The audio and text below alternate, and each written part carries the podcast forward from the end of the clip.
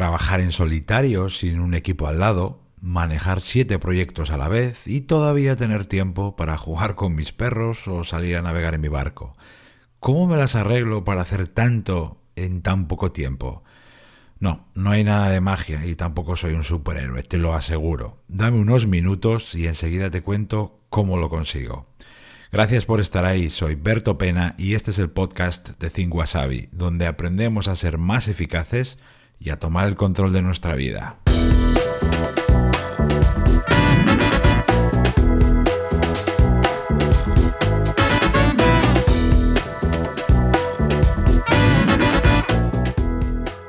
La idea de contarte todo esto salió de una entrevista en la que justamente me hicieron esta pregunta. Berto, ¿cómo lo haces para hacer tantas cosas y todavía tener tiempo libre?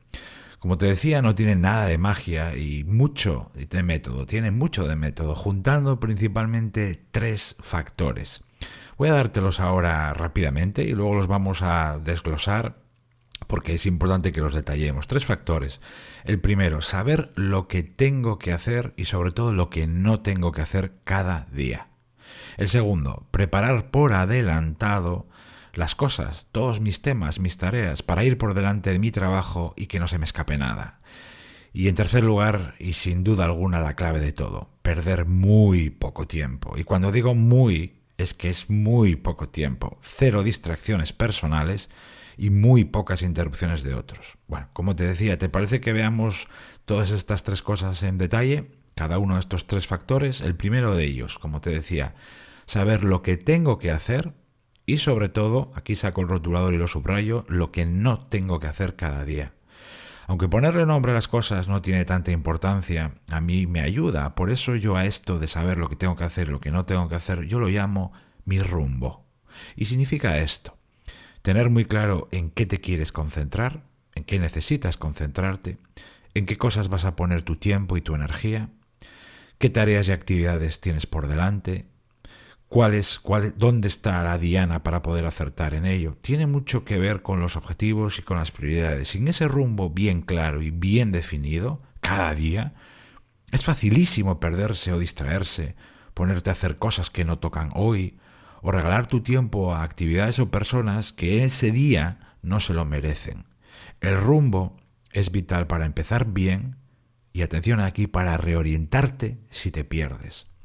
Este primer factor es esencial, pero no garantiza nada. Segundo, la preparación del trabajo, la buena preparación del trabajo que se traduce en esto. Anticiparme a lo que tengo que hacer. Jamás empiezo un día sin haberlo preparado. Y eso significa una cosa, lo hago siempre el día anterior, porque el día de trabajo de hoy realmente empezó ayer. Lo mismo que la semana de trabajo no empieza un lunes, empieza un viernes.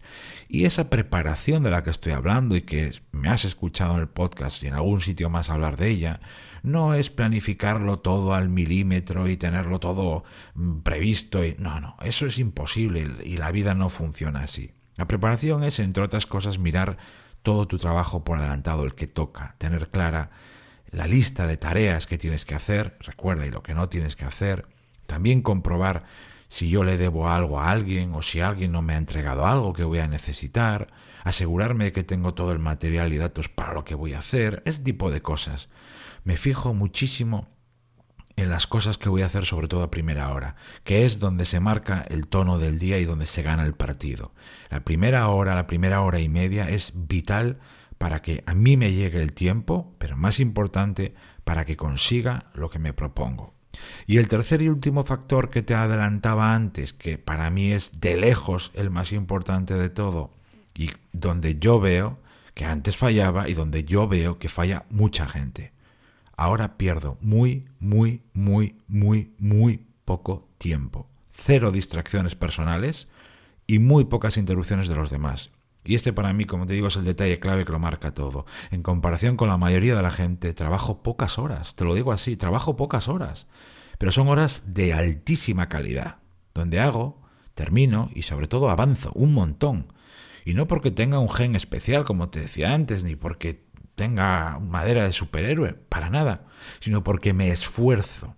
Es decir, pongo de mi parte para que ese tiempo de trabajo que tengo sea tiempo de trabajo de verdad, tiempo efectivo. Durante mi trabajo no tengo reuniones o videoconferencias hasta pasadas las 11 o las once y media de la mañana. Paso absolutamente de WhatsApps o similares. No leo noticias, no consulto páginas web ni me doy una vuelta por mis blogs favoritos ni nada de eso. Hablo durante mi tiempo de trabajo, estoy absolutamente enchufado a lo que hago, sin distracciones y atención aquí, sin multitarea. Solo hago una tarea a la vez, una, otra, otra, otra, otra, otra. Así es como puedo conseguir tanto en tan poco tiempo. Rumbo, preparación, tiempo de calidad sin distracciones ni multitarea. Claro que hay días donde fallo. Estoy espeso, o las cosas no salen bien y son días de mierda, pero son una minoría.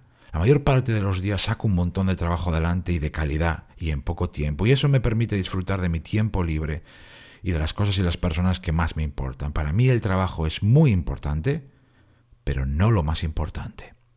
Gracias por estar ahí. Se despide de ti Berto Pena y mientras llega el próximo episodio me encontrarás como siempre en mi blog thinkwasabi.com y en mi canal de YouTube. Ahí también te cuento las claves para pilotar tu vida de forma diferente.